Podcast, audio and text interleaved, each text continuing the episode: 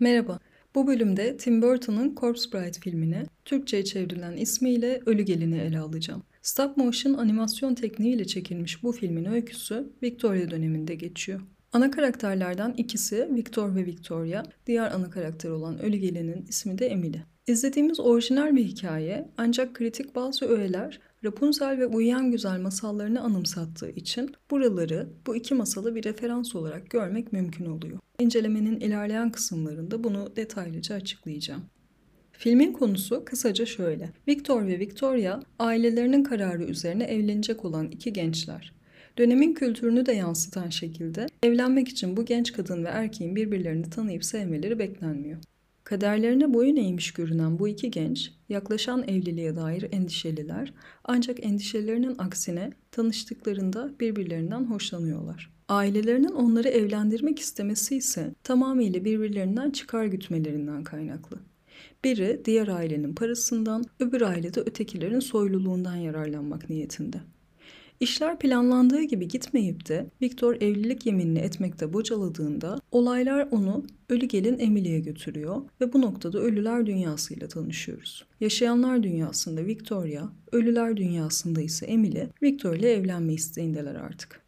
Hem bu iki kadın hem de onların arasında gidip gelen Victor, bu kısıtlayıcı ve çıkarcı kültürde bocalayan ve bağımsızlaşmaya çalışan insanlar. Bu incelemede hem bu hikayedeki karakterlerin mücadelelerine ve karakter gelişimlerine hem de yaşayanlar ve ölüler dünyasındaki farkların sembolik olarak neler ifade ettiğine bakacağım. Ayrıca filmde ölüler ve yaşayanlar dünyasında herkes aktif ve yaşıyor olarak kurgulandığından incelemenin de iki dünyayı, ölü ve yaşayan kişilere eşit değerlendiren bir dili olacak. Konuşmanın devamında filmden detaylara yani spoilerlara da yer var. Dolayısıyla eğer filmi izlemediyseniz dinlemeye şimdilik devam etmeyebilirsiniz. Şimdi ilk sahneler itibariyle yeniden ve yakından bakmaya başlayalım. Film başladığında olabildiğince gri bir atmosfer karşılıyor bizi. Victor'un çizimini yapmak üzere kapalı tuttuğu kelebek özgür bırakıldığında bizi etraftaki sokaklarda bir gezintiye çıkarıyor kaldırımın süpürülmesinden, balıkların doğranmasına, sokaktaki yaşam akışında her şey fazlaca ritmik ve tek düzen. Öyle ki bu akışa dahil olmak iç sıkıcı. Bu masmavi kelebek dışında hiçbir şeyin ve hiçbir kimsenin renklerini ayırt etmek neredeyse mümkün değil. Düğün provasının yapılacağı duyuruluyor. Victor'un anne ve babası oğullarını evlendirip soylu bir aileye dahil olmanın heyecanı değil de daha çok gerginliği içindeler her şeyin mükemmel ve planlandığı gibi gitmesi gerekiyor. Bu statü değişikliği belli ki çok önemli onlar için. Ama dünür olacakları aile sandıklarından çok uzak bir durumda.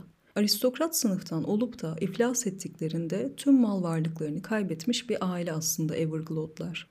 Dolayısıyla onlar bu evliliğe düştükleri sefil durumdan kurtulmanın bir yolu olarak bakarlarken kendilerini küçük gördükleri balık taciri bir aileye muhtaç hissetmenin de isyanındalar. Karşılıklı bu kadar yoğun bir muhtaçlık psikolojisi beraberinde bir ikiyüzlülüğü de getiriyor. Victoria'nın annesi eşini gülümsemesi için uyarıyor fakat adamın misafirlerine güler yüz göstermek için kendisini epeyce bir zorlaması gerekiyor.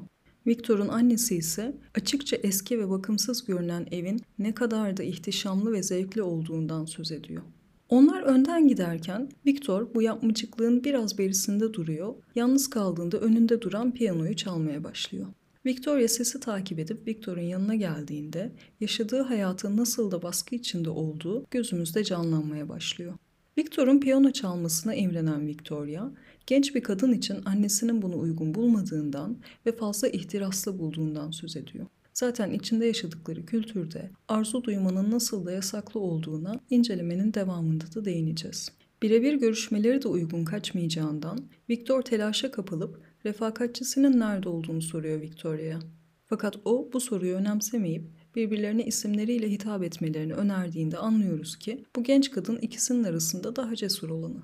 Diyalogları sürerken bu ikili tam birbirlerinden hoşlanmaya başlıyorlar ki sahneye Victoria'nın annesi Bayan Everglade dahil oluyor ve tüm o sert üslubuyla provaya geç kaldıklarını hatırlatıyor ve birlikte yalnız kalmış olmalarını da elbette ki onaylamıyor. Saatlerce süren evlilik yemini provasında Victor bir türlü mısraları olması gerektiği gibi okuyamıyor. Buradaki beceriksizliğini yaşadığı ikileme yönelik bir içsel uzlaşma olarak görebiliyoruz. Şöyle ki Victoria'dan hoşlandı evet fakat yine de onunla daha çok yeni az önce tanıştılar. Ancak onunla evlenmek istemesi ve evlilik yeminini içtenlikle söylemesi için bu hoşlanma hissinin biraz daha olgunlaşmasına ihtiyacı var. Fakat yanı başlarındaki ailelerinden gelen şunca baskıyı hissettiğinde evlilik yeminini etmemek de zor. Muhtemelen açıkça bu kadar hızlı evlenmek istemediğini söylemeyi bir seçenek olarak dahi göremezdi bu durumda Viktor. Evlilik yeminini etmek bir türlü, etmemek bir türlü derken bocalayıp mısraları karıştırmak, işi sürüncemeye taşımak, ikisini de seçmemek ve kendisini iki seçeneğin de sıkıntılarından kurtarmak demek oluyor onun için. Bu ikilemi bocalayarak çözmesi elbette bilinç dışı bir süreç. Fakat emin olamayışı dışarıdan da anlaşılıyor olsa gerek ki rahip Pastor Galswells de kendisine evlenmeyi gerçekten isteyip istemediğini soruyor sonunda. Rahip, nikahlarının gerçekleşmesi için önce Victor'un hazır olması gerektiğini söylediğinde Victor ormanlıkta bir gezintiye çıkıyor. Burada provasını yeniden yapıyor ve gitgide hatalarını düzeltip yemini düzgünce söyleyebilir hale geliyor. Bunu yapabildiğinde az önceki durumun tersine baskılardan uzak ve tek başına Victoria ile evlenmenin kendi içinden de geldiğini ancak koşullar böyleyken duyumsayabilmiş oldu. Yemini bütünüyle, doğru şekilde ve samimiyetle ancak kendi arzusu böylece olgunlaştığında edebildi. Fakat işler tam da bu noktada karışmaya başlıyor. Çünkü yemini ederken yüzüğü sandığı gibi bir dal parçasına değil de Emily'nin parmağına takmıştı. Tıpkı Uyuyan Güzel masalında olduğu gibi hep bu anı beklemiş olan ölü gelin Emily, toprağın altında yattığı yerden kalkıp ölüler dünyasından çıka geliyor ve evlilik yeminini memnuniyetle üzerine alıyor. Victor her ne kadar anlamlandıramadığı bu kişiden kaçmaya çalışsa da ölüler dünyasının içinde buluveriyor kendisini. Burada öğreniyor ki Emily aşık olduğu adam tarafından kandırılıp öldürülmüş bir kadın ve bugüne dek toprağın altında kendisini özgür kılacak gerçek aşkı bekliyor. Ölüler dünyasında bulunan herkes o beklediği aşkı bulduğu için kutlama havasındayken yalnızca Victor olanların şaşkınlığını atlatamamış görünüyor ve oradan bir an önce kaçıp kurtulmanın yolunu düşünüyor.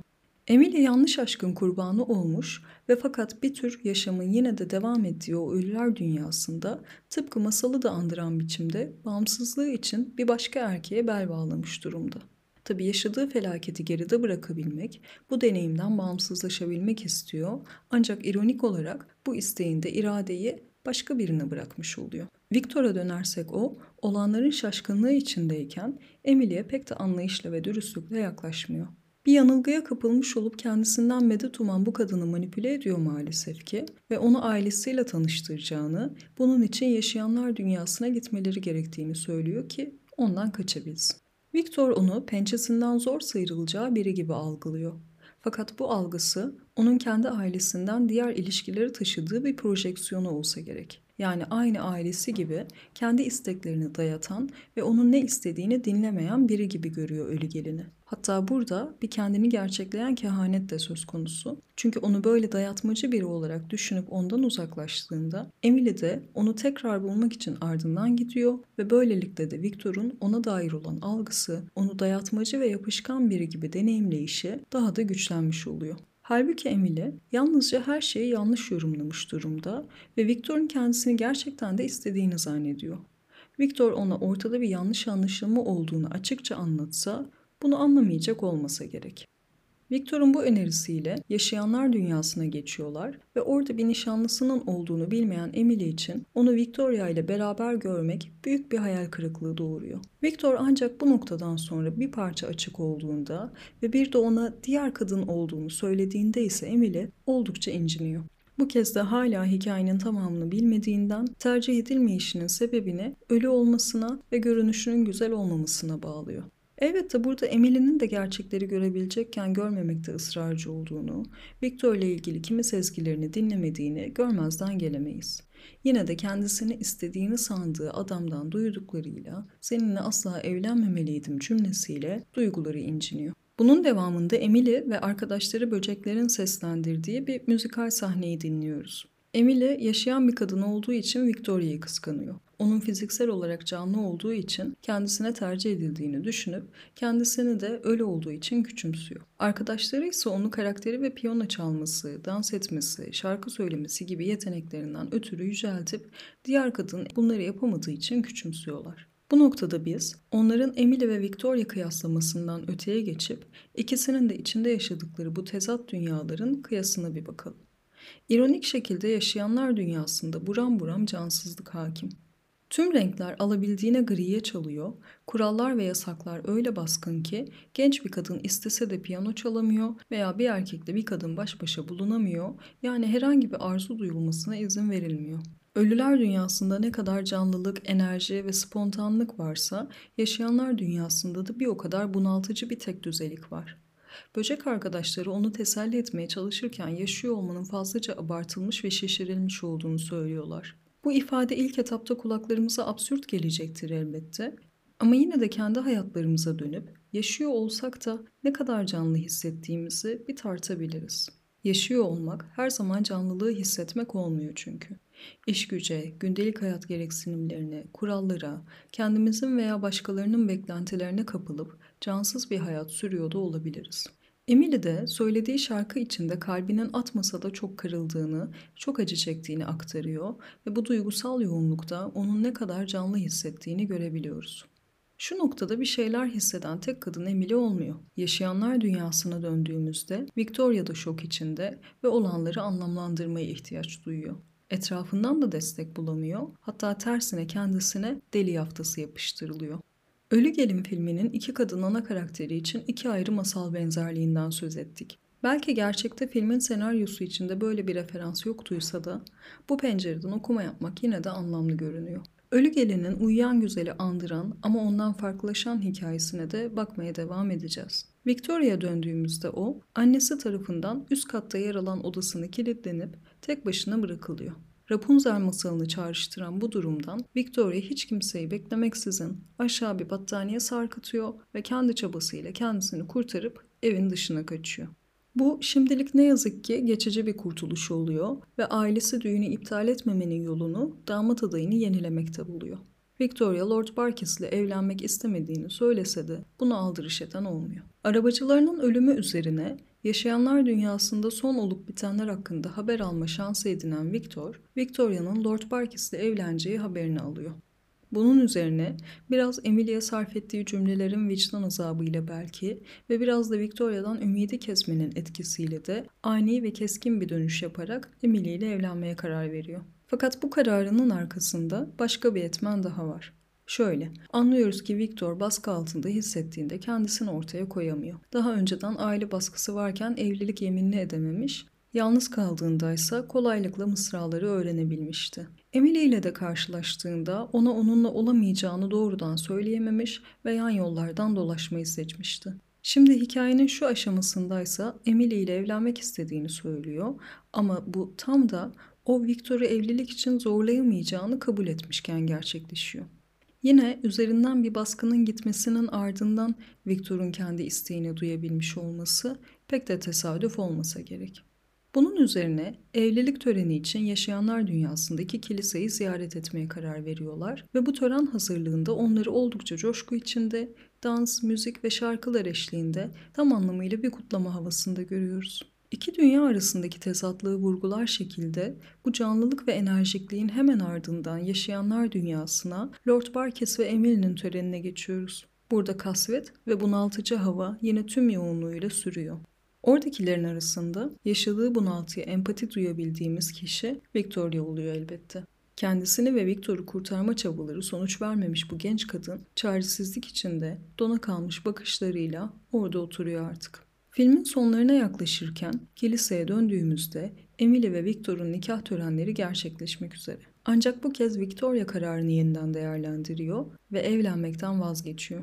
Uyuyan güzel masalına benzer şekilde kendisini edilgen konumlandırmaktan, bir erkeğin onu gelip kurtarmasını beklemekten son anda sıyrılıyor böylece. Victoria'yı gördüğü anda kendi yaşadığı hayal kırıklığını başka bir kadının da yaşamış olacağını fark ediyor. Masaldan farklı olarak prensesin uykusundan uyanması için erkeğin gelip onu öpmesi veya parmağına bir yüzük takması gerekmiyor da başka bir kadının yaşayacağı üzüntüyü fark etmesi yeterli oluyor bu hikayede.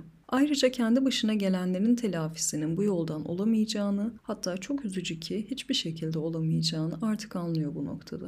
Böylece Emily kendi başına geleni kabul edip bununla yaşamaya karar verdiğinde acısıyla savaşmayı bırakıp onunla yüzleşmiş oluyor. Ve tabii bu acıyı onarma yükümlülüğünü bir başka erkeğe teslim etmek yerine onu kendisi üstlenmiş de oluyor. Ve nasıl ki Victoria, Rapunzel gibi saçlarını sarkatıp erkeğin onu kurtarmasını ummadıysa, tersine sevdiği erkeği kurtarmak için balkondan kendisi sarkıp kaçtıysa, benzer şekilde ölü gelin Emily de uyuyan güzelin edilgen konumundan çıktı ve kendi hayatının iplerini eline alan, kendisi için karar alabilen etkin bir konuma geçebildi. Bu iki kadın cesur ve karakter gelişimlerinde bağımsızlaşırken gördüğümüz Ölü Gelin filmi, izleyenlere hayatlarındaki etken edilgen konumlarını, canlılık cansızlık hallerini yoklamaları için güzelce bir kapı aralıyor diyebiliriz. Bu incelemenin burada sonuna geldik. İsteyenler Instagram veya mail adresim üzerinden soru ve yorumlarını bırakabilirler. Sonraki incelemelerde görüşmek üzere.